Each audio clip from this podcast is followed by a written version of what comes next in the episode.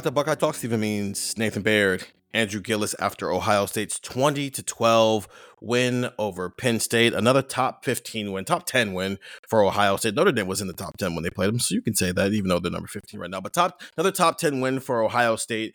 And let's just off the bat, Nathan, I'll come to you first. We did a video on this, and I think it's a, a worthy discussion to start things off here.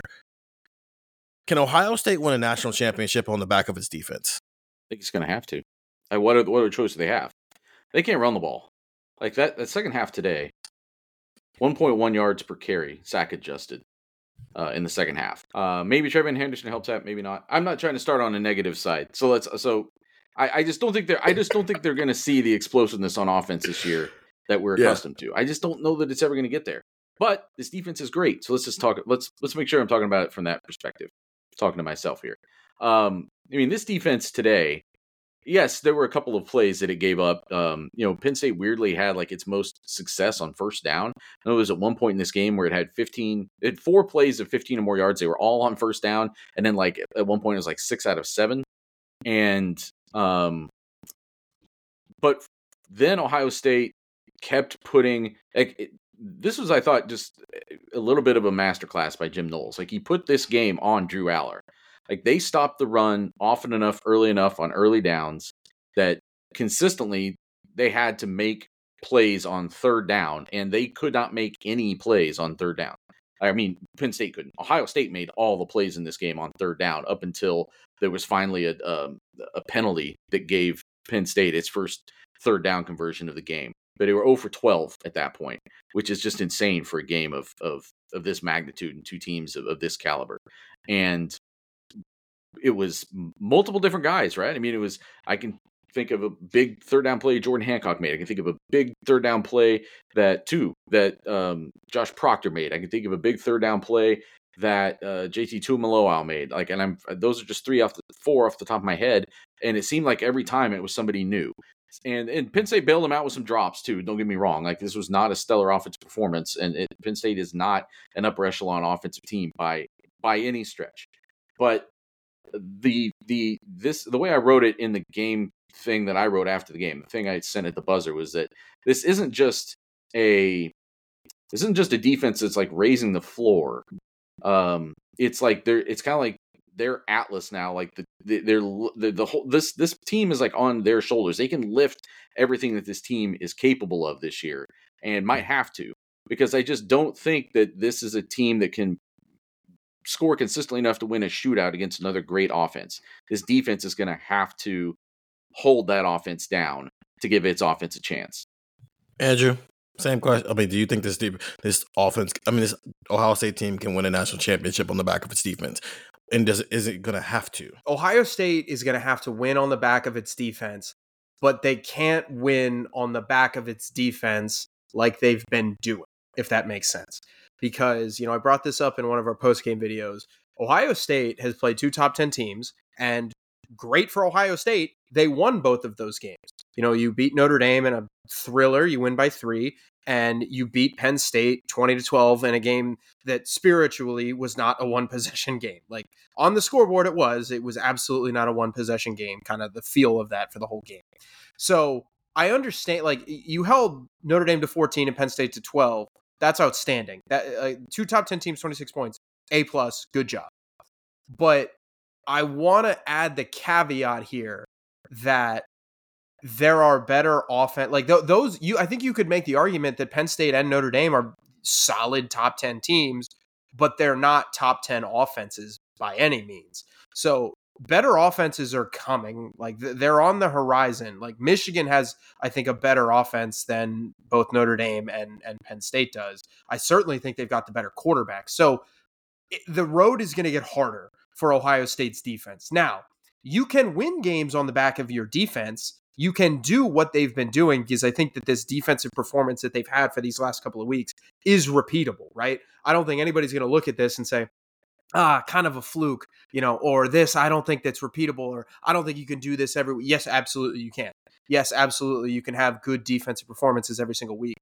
But when you play teams like Michigan and whenever you get, I mean, if you get to the Big Ten championship game, you're not going to have to deal with it. But when you get to the playoff, like if you have to play a Washington or uh, an Oklahoma or uh, insert team here, like the road is going to get harder. So you can win on the back of your defense, but the offense does have to step it up a notch because uh, I understand that the defense is lights out and the defense has been lights out, but who on the outside for Penn State and Notre Dame scares you? Right? Like who did, did Sam Hartman or Drew Drew Allar certainly we can talk about him later, but Drew Allar and Sam Hartman re- did they really like strike fear into you? Maybe like a Michael Penix Jr. would? No, I don't think so. You know, so a, jo- a Jordan Travis maybe. So the road's going to get harder. The road is going to get more difficult for Ohio State's defense, which you would say they're going to allow more points down the line. But you can win games because your defense makes stops, makes stands, makes turnovers. You just need your offense to do a little bit more because right now, you know, I mentioned Ohio State's allowed 26 points in these top 10 games. They've only scored 37 points in these top 10 games. You know, they've in two games they've scored 37 points. Now, granted, really good defenses, but there's going to be really good defenses down the line. So the offense has to step it up because the defense is going to have harder challenges moving forward. But that doesn't mean the defense can't win you games and win you games in big time moments against big time programs. I don't think I'm worried about Michael Penix or Jordan Travis or any other offense anymore when it comes to this defense. And I think it's because of what they've done the, against Penn State and what they've done against Notre Dame, but especially Penn State, because we didn't know a lot about Penn State's offense coming into this game. And clearly, we thought that they were maybe below average, and they were clearly below average. But I think part of the reason they were even worse than that today is because, Nathan, you mentioned it, they made Drew Allar throw the ball.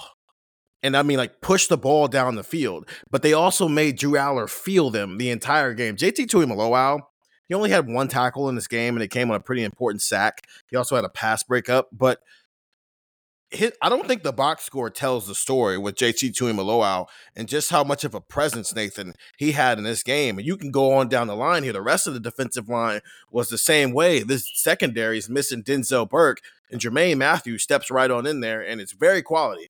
And they used him in passing situations, and Penn State tried to go at him a couple of times, and he held his own. Jordan Hancock playing both in the slot and outside held his own. Josh Proctor, week by week, man, continues to be what we thought he would have been maybe two or three years ago, but it's finally clicking for him, Nathan.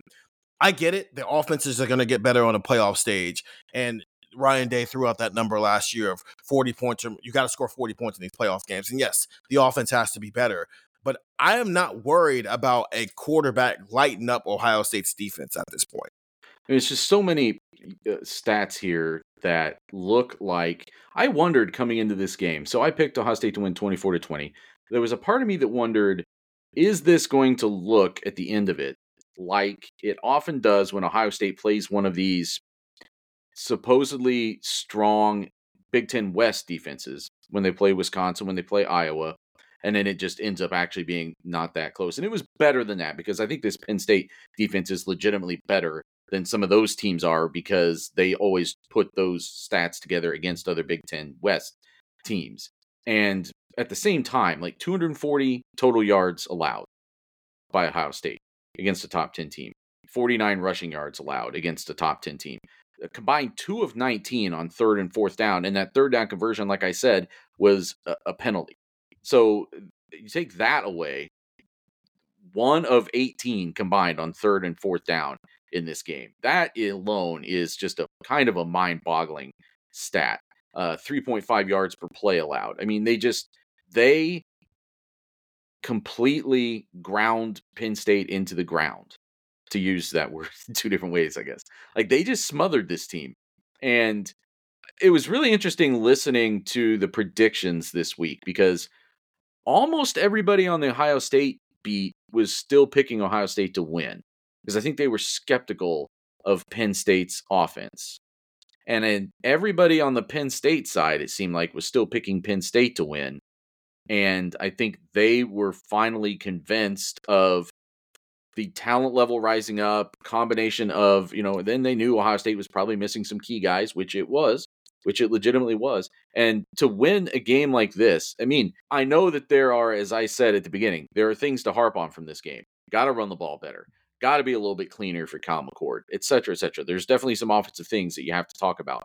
You're 7 and 0. You just beat your second top 10 team of the season. You didn't have your starting running back, a 1,000 yard receiver, one of the best defensive backs in the country. None of them played in this game. Look what you get to build to now for the next four weeks and take it up to Michigan. Like I think that this should be. I'm curious because I know that you sent out a a, a survey, Stephen, and kind of tried to uh, take the temperature a little bit. Like I Mhm. don't you have to be ecstatic right now if you're an Ohio State fan? Like you have set yourself up. You have dodged two potentially um like gut punches here between Notre Dame and Penn State. And it's not because Ohio State has like fallen into a chasm. I know that the offense isn't what it wants to be, but really it's they just happen to be playing two really strong teams this year. If Penn State, if Penn State finishes the regular season 11 and 1, but is anybody going to be shocked or t- at- at worst 10 and 2? I know that's what people are expecting now. Like I think Ohio State fans should be really happy to be waking up Sunday morning 7 and 0 with a flawed but also um, injury depleted win against a team of this caliber. Penn State wasn't really missing anybody until Chop Robinson got hurt. And now look at what this like we Wisconsin next week, and then three games that you're going to be favored to win by a bunch, all building you towards being the best team you can be for Michigan.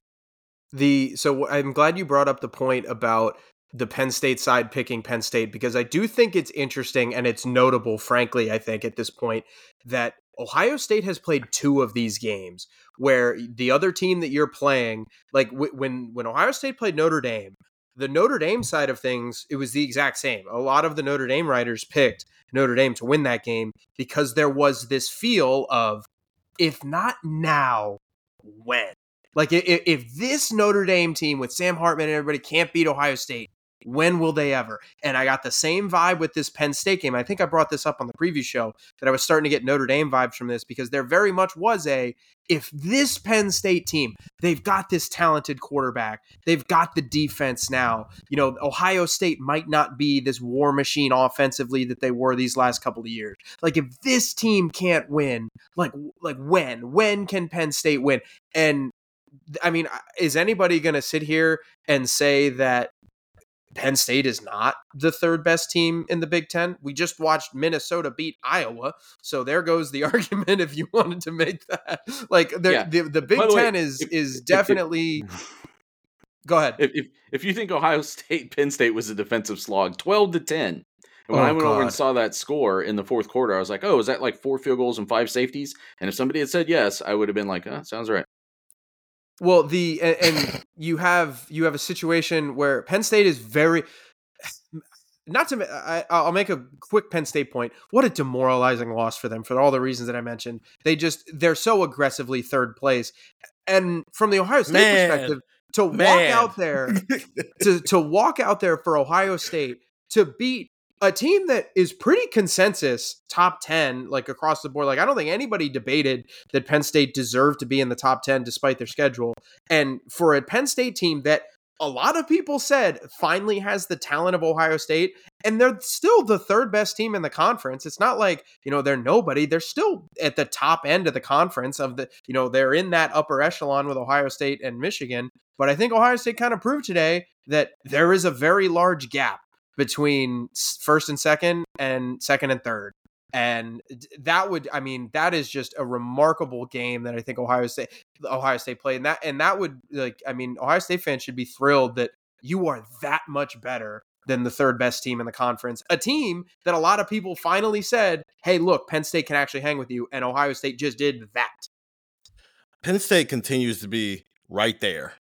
And it's like not it's both a compliment and an insult because for years they're right there, but they can't get over the top.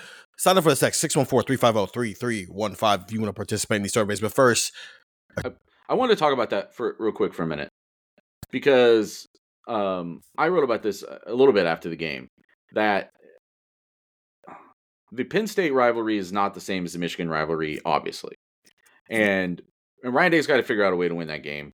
The program's got to find a way to, to win that game, obviously. That's the game that takes Ohio State where it wants to go now. But we should not take for granted that he has kept his in the program, maybe is a better way to say it, is has kept its boot on Penn State's throat here a little bit, right? It's a seven in a row mm-hmm. they've beaten Penn State, and some of them have been tough. This was tough. Last year was tough. I mean, I know it ended up being a 13 point game or whatever, but people know it was not that tight or not that. That that's that score is deceiving. Um, 39-38 a few years ago. You know, the one time that Penn State gets them, it's in that heartbreaking fashion with the pick six. And but so many other games that are so close. But Ohio State has taken this team that is legitimate contender in so many ways. Like they're if only they could beat Ohio State ever or Michigan. Mm-hmm. They've lost to Michigan two in a row too. But if they could ever win one of those other games, I mean, they're they're keeping they're not keeping themselves in third place, but they just keep ending up there because these other two teams are so good. But if they could ever find a way to win it, it's their springboard. And Ohio State has said no.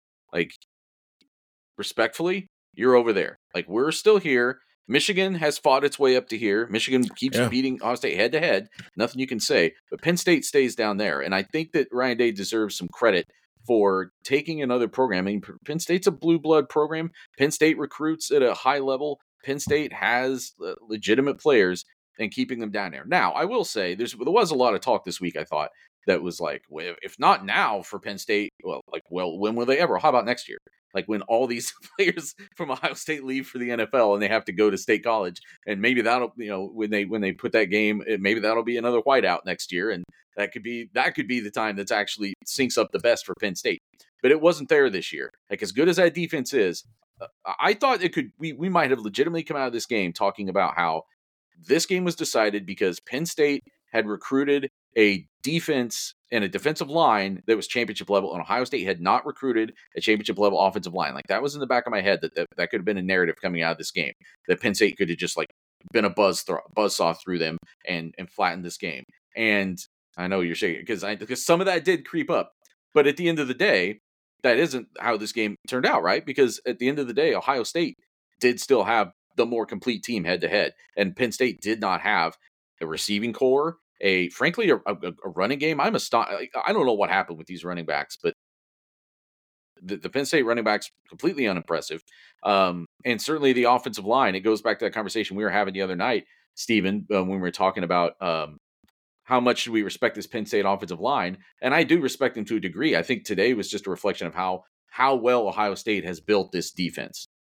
I think I stand by what I said on that pod. I don't. I was not blown away by anybody outside of Olu Fashanu. And even then, and we can probably get into this, Nathan, on the rewatch, but I thought there were some times where late in that game when it mattered, JT Tuimoloau was lined up on Olu Fashanu and he was winning. So like I I Olu's a first round draft pick for sure, 100%. The other four, I didn't I came into the game thinking, I don't know if they're that much better than what Ohio State's left guard, center, right guard, and right tackle are. And I leave the game still kind of feeling that way because Drew Allar was under pressure all day long.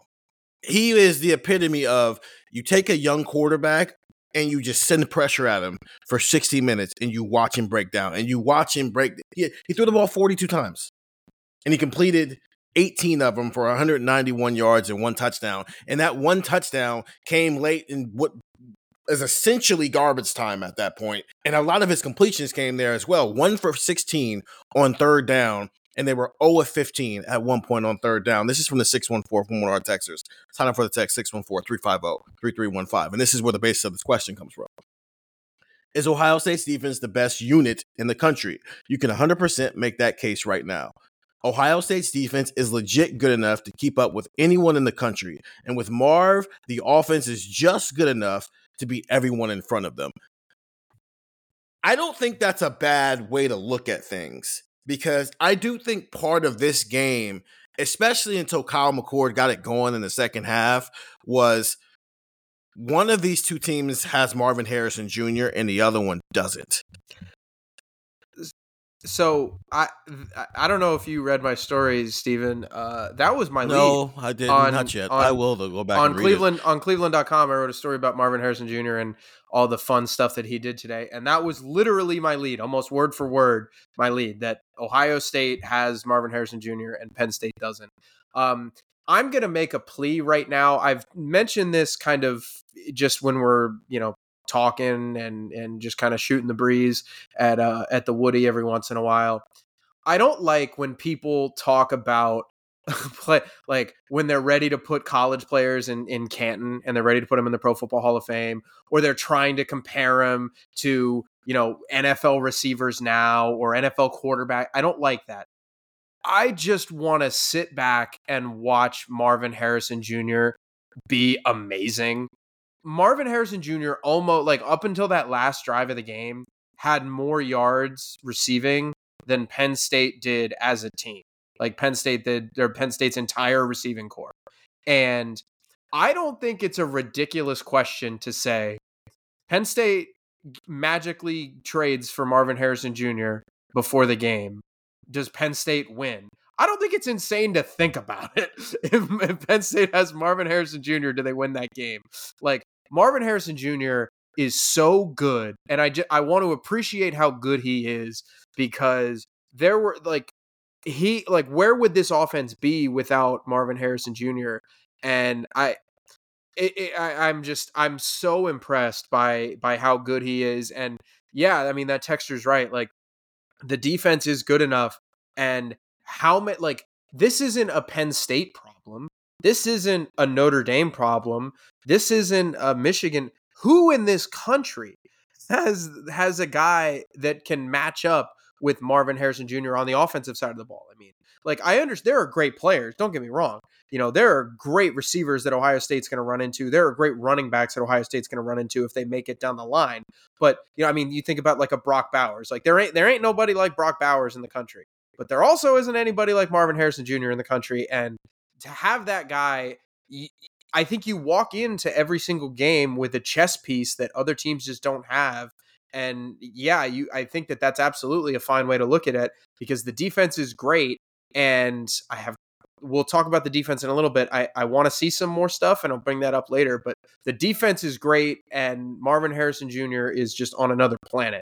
So uh, when you have him on your offensive side of the ball, it's hard to feel bad about what you're doing offensively because you know you can just throw it up to 18. Nathan, in two games against Penn State in his career, Marvin Harrison Jr. has 21 catches for 347 yards. And I think all but one of those catches went for a first down and a touchdown. We're talking about the defense. Can they uh, uh, uh, went for a first down? That's that's ridiculous. Is that texture onto something? Because we're talking about can they win the defense, win a national championship on the backs of their defense? This is without Emeka Egbuka on the field. So, uh, assuming that Emeka Egbuka comes back eventually this season, is that enough? Is that all you need? Is those two guys, especially with the way Marvin Harrison Jr. is playing right now, plus this defense, and maybe I'll even throw Cade Stover in there, who has been a quality tight end option and really has been the number two guy the last two weeks. Is that enough? Regardless of what else is going with the run game and everything else. With Egbuka back, maybe and with Stover in that mix, I mean, maybe. I still think you have to. Here's here's the thing we have to remember. Like I said, I, I cited that stat before. They averaged 0.8 yards per carry in the second half. Ohio State did today, and and it wasn't a complete meltdown from the running game today. Like they looked good in the first half. I thought Chip Trayanum came out and ran physically and kind of set a tone. Then he had kind of a screw up, I thought, in pass protection, and all of a sudden, Miyan Williams is in the game, and Miyan Williams, I thought, was running hard between the tackles, like giving them a little bit of a spark. And then a combination of, I think they got, I think the maybe the offensive line got worn down, possibly something, I don't know. The Penn State's defensive line just started playing better. Ohio State was getting stretched out again with the way that it runs the ball, taking guys like Miyan Williams and trying to stretch him to the sideline. And I'm just, it, it really slogged down in the second half. 0.8 yards per carry. You adjust it for the one sack that they, uh, that uh, McCord took. It's 1.1. That's still a miserable 30 minutes of running the football. And I know it's a Big Ten, and I know Penn State's a great defense, but you're you're not trying to play down to that. You're trying to find a way through and over and around that. And I think that still has to happen in these next five weeks. I don't like their chances of winning in Ann Arbor. Who knows what the weather will be if that's all they can do on the ground? You know what I'm saying? So that's the caveat I'm putting here. Plus, let's not forget, Chop Robinson, Penn State's great defensive end, gets hurt in this game. And is not a factor. So now add a fa- now now put a healthy Chop Robinson in the game for some of those possessions where Ohio State's getting like one yard on first down, and now Chop Robinson's going to work, and and instead he's in the locker room or whatever. Like we don't know how that affects this game. It's a one score game at the end, and um, I'm not making any kind of excuses here because Ohio State clearly, legitimately went out and took this game and won it. I'm just saying that that's a reminder of you might not get so fortunate for, and I don't, I hate using that word when a guy gets hurt.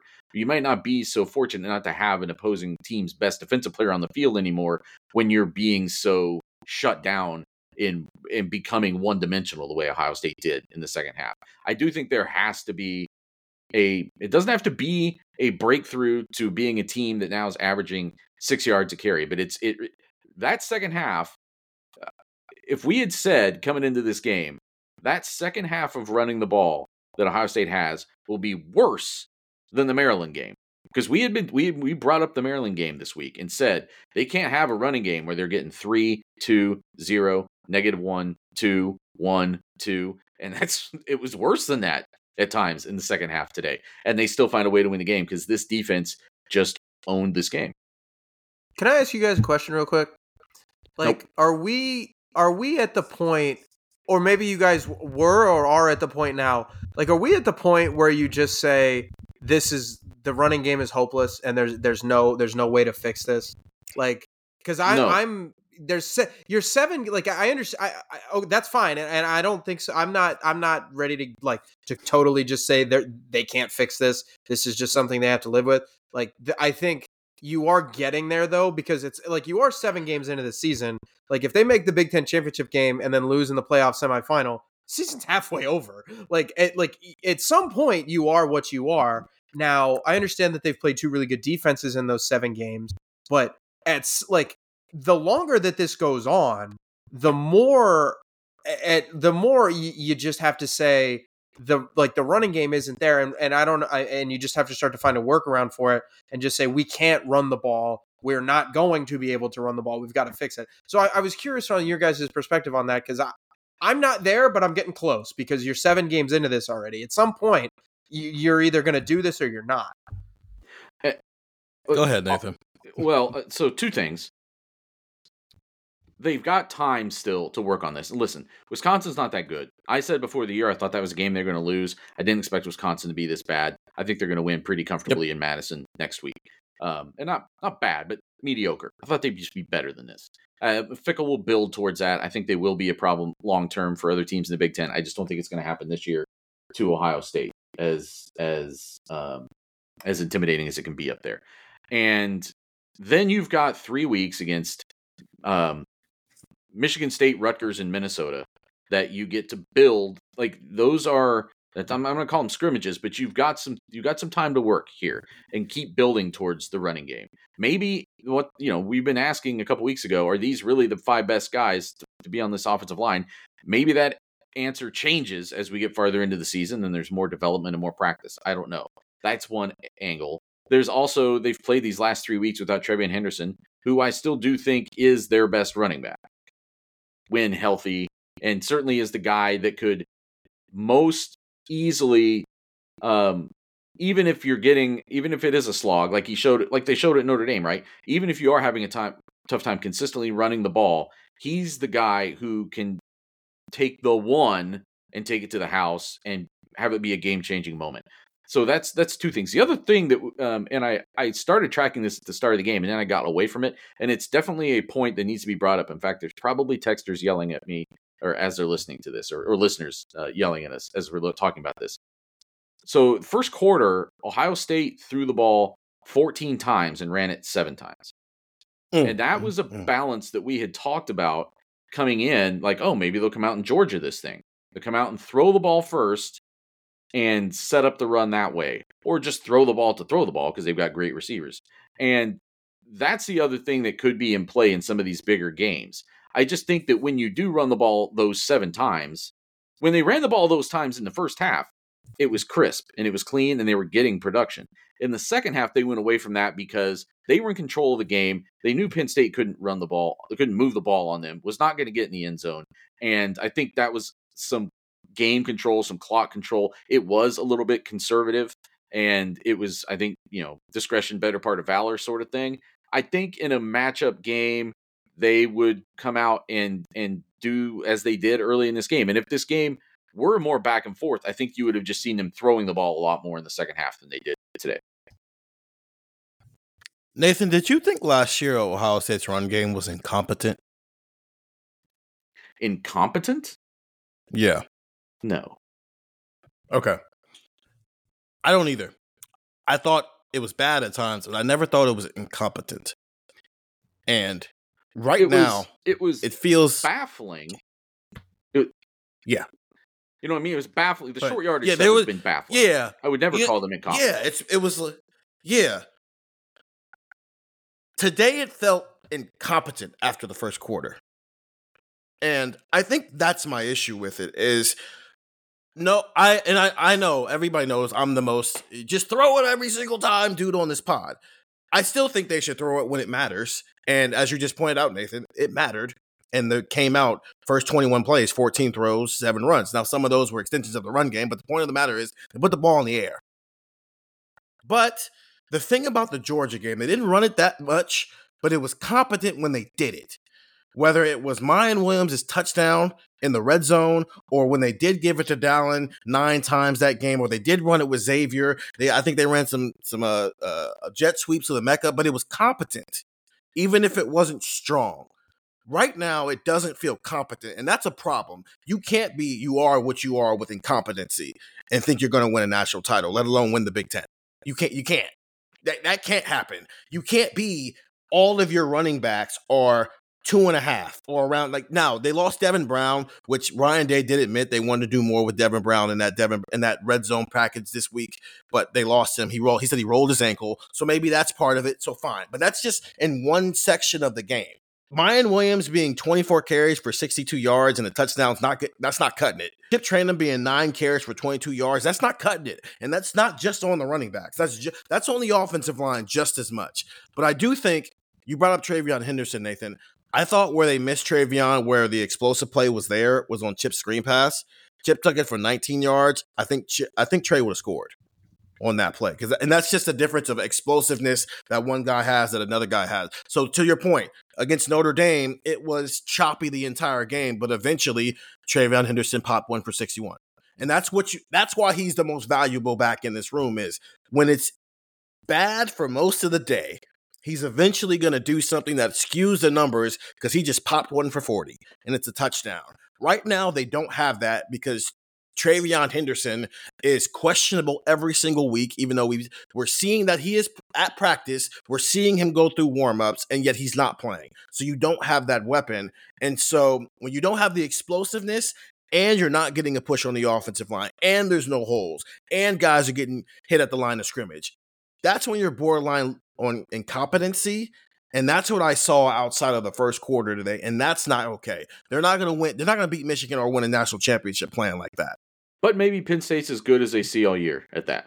That's true. Maybe I that mean too. Penn State came into this game. Penn State came into this game ranked, I think, second barely among at least Power Five teams in um, yards allowed per carry. So I mean, they have stifled run attacks through their uh, every game they played coming into this game. So take that into consideration too. That you know Ohio State was testing itself against that it it may not face a defensive front that stops the run this well all season. Now Ryan Day also though did uh, say, I mean Ryan has also alluded to, and you know eh, the other thing that doesn't make sense to me sometimes is um, why they aren't still capitalizing more often against the pass if teams are taking the runaway this way. But I think again that's something that just gets addressed and can grow over the course of the next four weeks. But now I feel like we're getting I feel like we're getting uh, more negative again.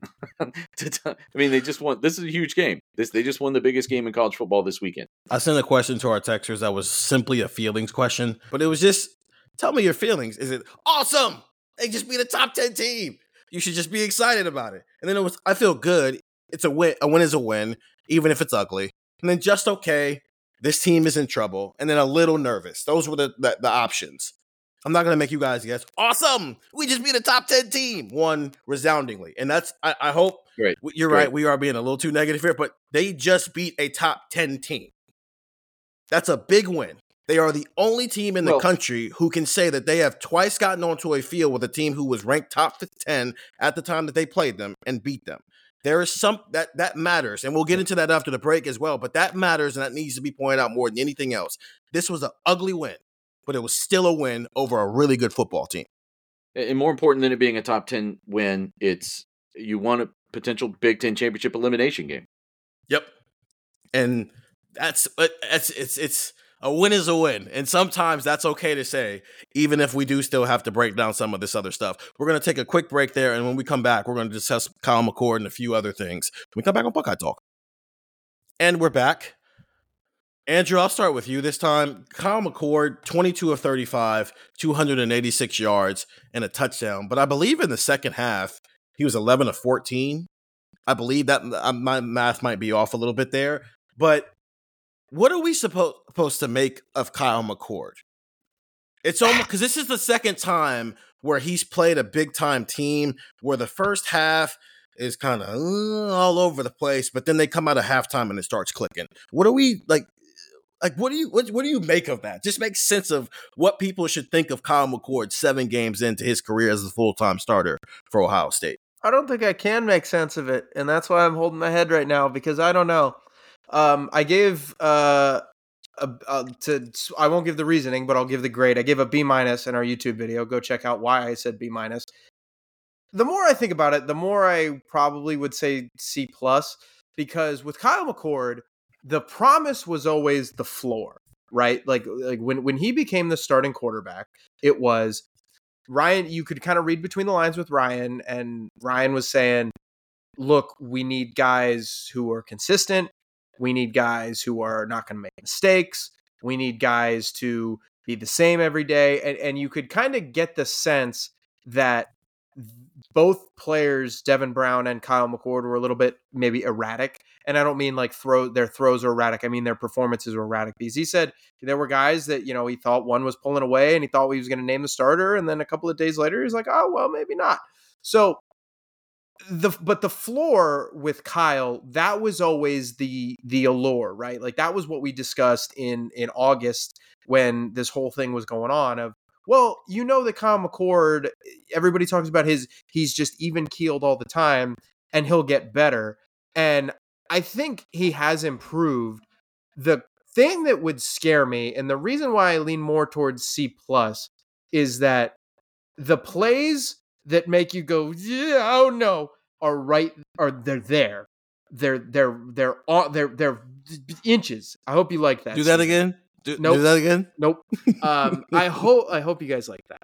But they're right there. I, and trust me, any everybody listening to this, we all have our own fandoms, and you watch your favorite sports team. Whenever your favorite sports team does something a little nerve wracking, everybody makes that sound or something similar. So I know the people listening to this know what I'm talking about.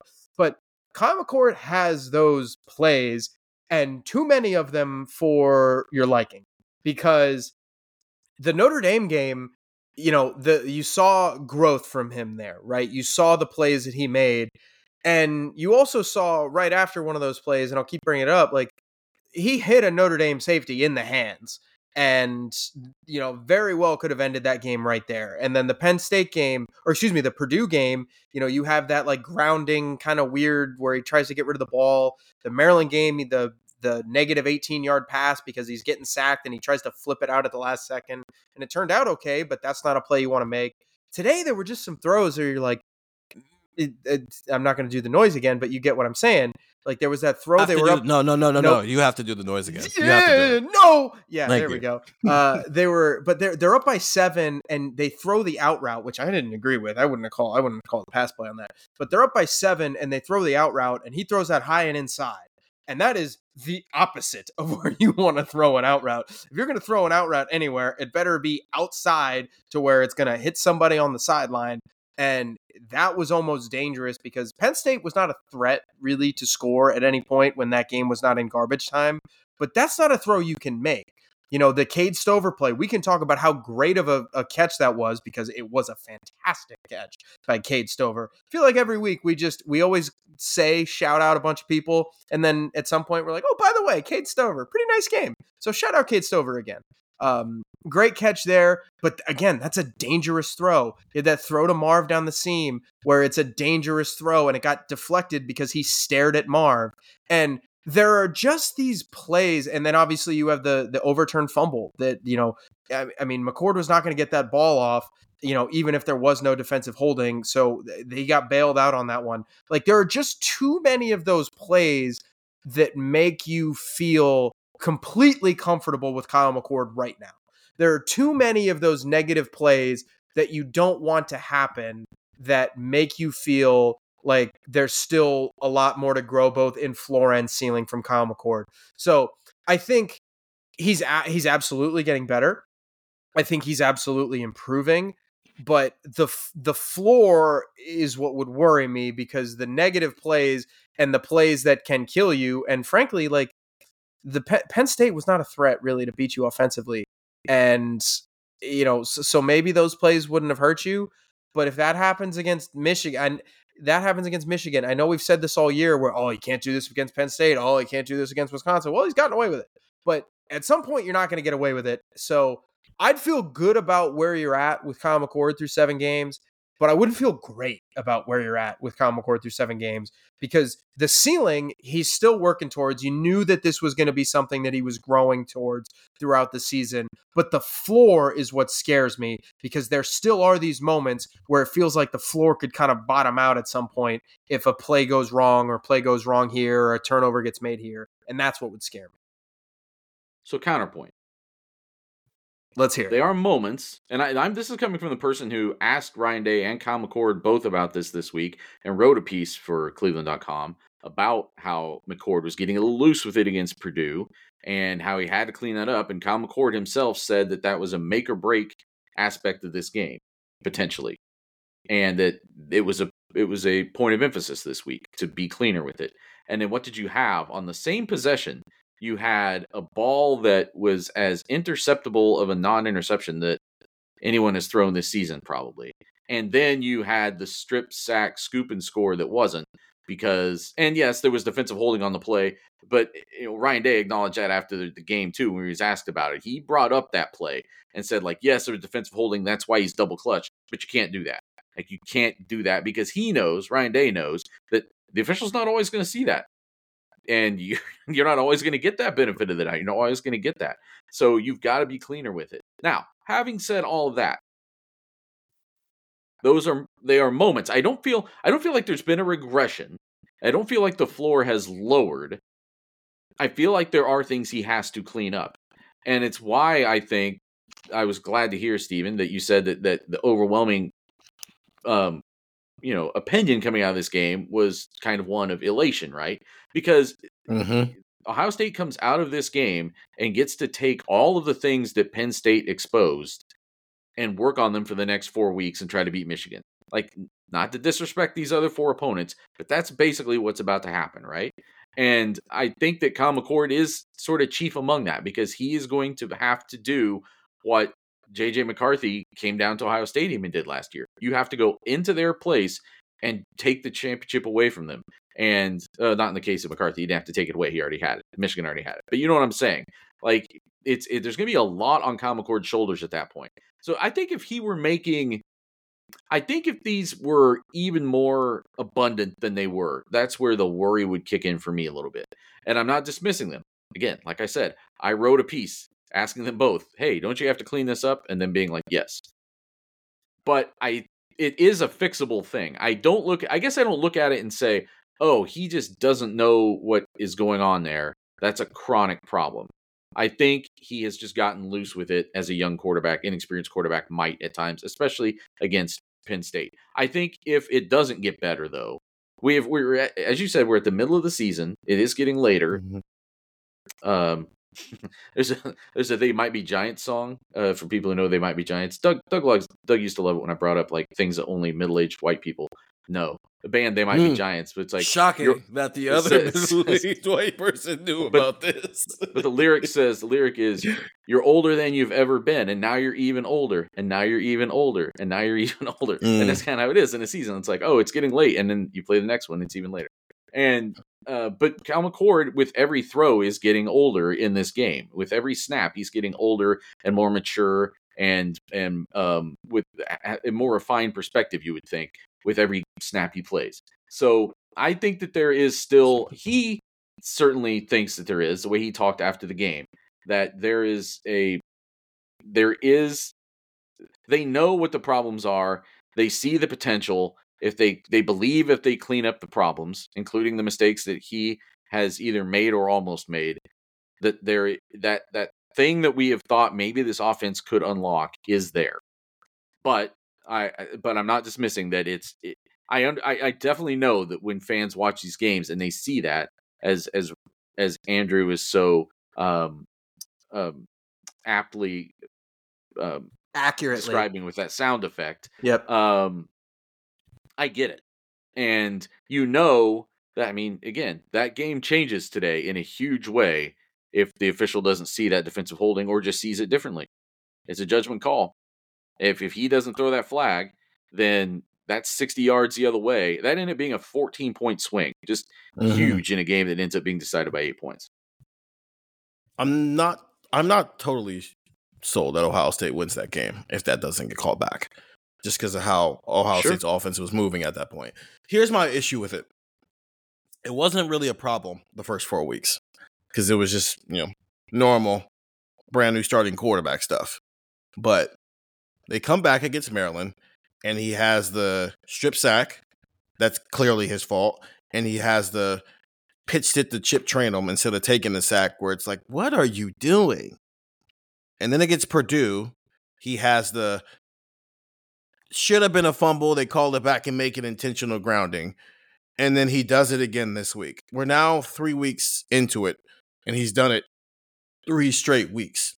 And I agree that the decision in an isolated situation is a fixable issue. But habits are habits. And three weeks in, you start building a habit. And right now, it's not costing them because either the ref happens to throw a flag or they go review it and realize it's intentional grounding. As a matter of fact, no, he did have. He had it against Notre Dame too. He had an intentional grounding. So it goes back even further than that. Right now, it's not costing them points, it's not costing them wins. But I think I do agree with Andrew. You only get away with stuff so many times before eventually it catches up to you.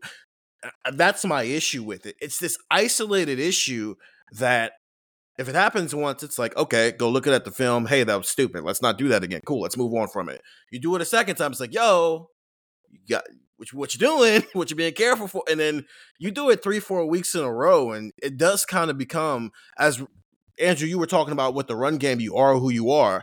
It does become you are who you are Right. as a quarterback. Is that eventually you're going to try to do something you do you don't have any business doing. And CJ Stroud and Justin Fields had it too. Theirs just showed up in different ways. Justin Fields has really showed up against Indiana in 2020. I think CJ Stroud's really showed up against Iowa where he's trying to force balls in the holes where they shouldn't be trying to go. I think this is like Kyle McCord. I'm trying to make a play in a situation where I don't need to be making a play. And if he doesn't clean it up, it's going to show up eventually. Well, so and with partial respect to Notre Dame's offense because they actually ran the ball on Ohio State, and with zero respect to Penn State's offense because they did diddly poo. Uh, what happens when you are in a game that look? Forget school, forget a close game, forget like what happens if you're in a game where you're down?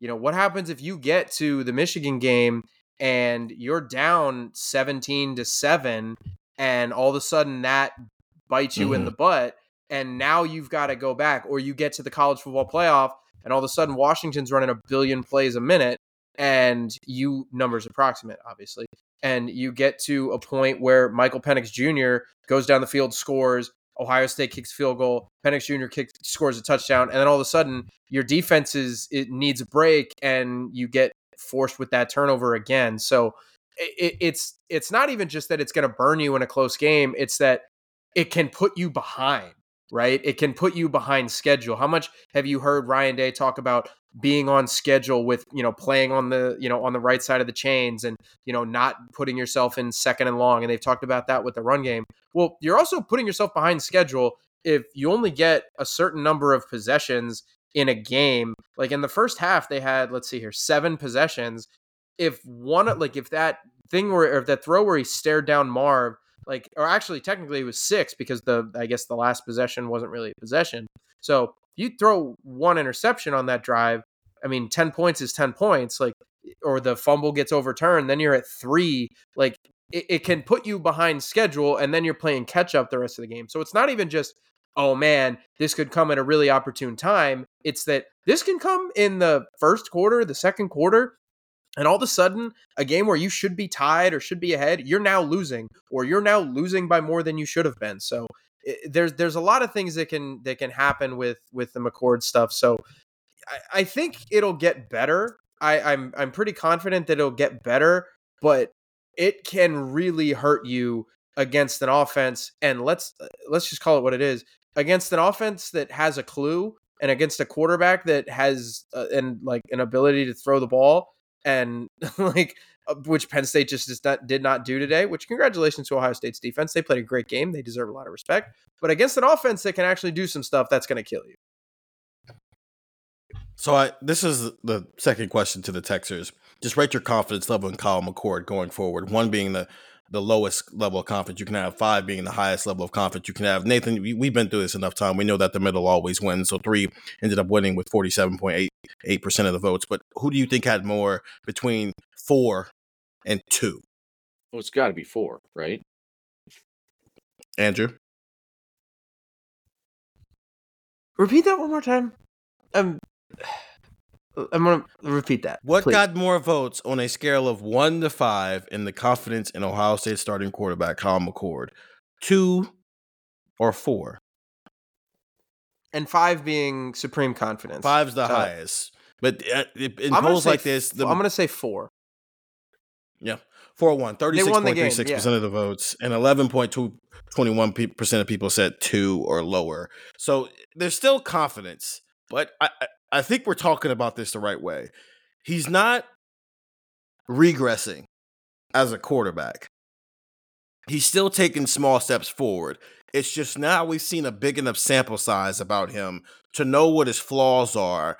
And if they're some of his flaws, if they're not fixed very quickly here, you're going to get on the field with a Michigan or somewhere on a college football playoff stage, and it is going to cost you a game because the examples have presented themselves. It's just typically something happens with the refs where it gets in the way of that actually costing you because it would have cost you against Penn State, and there's a good chance Ohio State loses this game if they don't play that out. Well, last thing here Michigan's undefeated still, and from the looks of things, their only competitive game between now and Ohio State is going to be the Penn State game. Ohio State just beat Penn State. And so it's just kind of a waiting game to get to the Michigan game for them, as you mentioned, with no with little respect to the next couple of teams on their schedule, but those should probably be wins. Nathan, what's your confidence level that Ohio in Ohio State's chances of beating Michigan this year? And what will potentially be a second straight 11 and 0 versus 11 and 0 in Ann Arbor at the end of November. One being the lowest, five being the highest. Uh, I mean, I picked them to beat Michigan before the season. That's mm-hmm. obviously before we actually see what this version of Ohio State looks like. And I didn't, in making that prediction, think that the offense would be at this level at that point. So I would say, based on if you look at it through that perspective, then me saying a three, which I guess is kind of like it's a, still a sort of a toss up, mm-hmm. is, is probably where I would land. That I, I still have confidence. Confidence isn't the right word. Like watching Ohio State, I still see a team that is setting a really impressive defensive baseline. And with so much growth potential still in uh, on the offensive side of the ball. And it hasn't synced those two things up yet. and it now, like I've said many times now, gets to spend the next month building towards putting that all together for Michigan. Andrews Carroll one to five. Your confidence level and Ohio State's chances of beating Michigan in Ann Arbor. Two and a half. Because I I'm not at a three. Because it, like if it was a scale, like I I, I would put it kind of right down the middle. Um, because So that would be three. No, because well, I guess, but eh, I mean, I yeah, fine, whatever. Right down the middle is two and a half or three, however you want to say this. Uh, because I am higher. Like, like to go back to what Nathan was saying, I'm higher on this defense than I was at the beginning of the year. I think a lot of people are. I think you guys are too. I'm I'm higher on what this defense can achieve now than I was in August or even like after the first like two or three games. But I'm also lower on the offense at this point, and I, I I'm I'm writing about this for tomorrow morning uh, in my observations. So I don't want to give too much of it away, but and Nathan co- or Steve, excuse me, Steven, cover your ears. At some point, you're gonna have to run the ball to win, or run the ball to put a team away. And I don't have faith that Ohio State can do that. Like, what if you get into a situation where Michigan or playoff game or whatever, and Ohio State's up 27 20, and you get the ball with four and a half, five minutes left at your own 15 yard line, and you know you've got to milk the clock and run the ball. And you know, let's let's say it's Michigan, and Michigan's got great corners, and the weather's bad. Can you run the ball to to win the game? I don't know. Like, can the offensive line hold up against uh, you know a great defensive front like Michigan? I don't know. I think while Ohio State's defense has been outstanding, and while Ohio State deserves to be the number one team in the country when the AP poll comes out, while Ohio State deserves to be praised as the number one defense in the country, I have questions about what they've seen at the quarterback position and what they've seen on the outside. Um, so I I, I want to see the Michigan game. Frankly, I want to see them play JJ McCarthy. I want to see them like uh, Michigan's number one receiver, whose name escapes me right now, would certainly be the number one wide receiver on Notre Dame and, and Penn State. So I want to see Denzel Burke go up against a, a dude who is is good, and I want to see Ohio State play, you know, a, a genuine, maybe high level NFL quarterback. Uh, because Drew Allar is not there yet. If I mean, certainly not, and Sam Hartman is is not going to be there. He's kind of a mid round guy. So I'm I'm very I'm coin flip at this point because I I have questions about the defense facing a better offense or an offense that can can throw the ball really because they haven't really seen that this year. And I I worry about the offensive line holding up but every team in the country's got warts and Ohio State has won two top 10 games kind of in spite of them. So I think you have to give them praise and say that they deserve it but I Michigan's really good, and I have questions. I think we're going to learn a lot about Michigan on November 11th when they play Penn State because they haven't played anybody yet. And I think Penn State's really good, especially defensively. Offensively, eh. But defensively, they're very good. And JJ McCarthy has been super, super efficient this year. And I'm wondering, can that keep up to some extent when he gets on the field with a top five defense? And so that game's at noon on November 11th. Ohio State plays Michigan State that week, and that's a 7:30 kickoff, I believe. If I'm, eh, please correct me if I'm wrong, but I think that's 7:30. So we'll be able to watch that game Yeah. ahead of the Ohio State Michigan State game, and just well, first of all, we'll know a lot. We'll know what Ohio State is facing heading into Ann Arbor because if Penn State wins that game, Ohio State wins the Michigan game. They're going to the Big Ten championship game, and if oh, Michigan beats Penn State, then either way, Ohio State beats Michigan. They're going to the Big Ten championship game. So we we kind of know that already, but we're going to be able to watch that Michigan, that Ohio State Penn, uh, excuse me, that Michigan Penn State game ahead of that Ohio State Michigan State game and learn a lot about Michigan. So that right now is why I'm at a three. Our Texans were also at a three, but there were more people who were four and higher than there were two and higher, and I do think a lot that what they saw today is part of the reason for why. But I do think until we find out, I think we all think Michigan is good.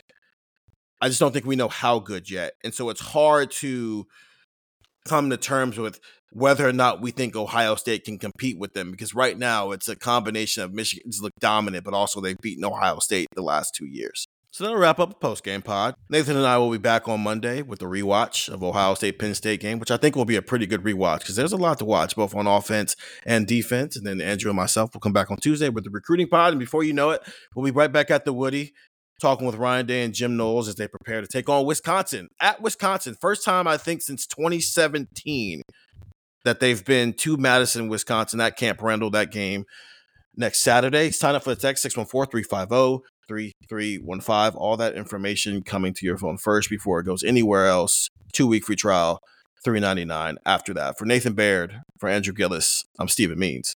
And that was Buckeye Talk.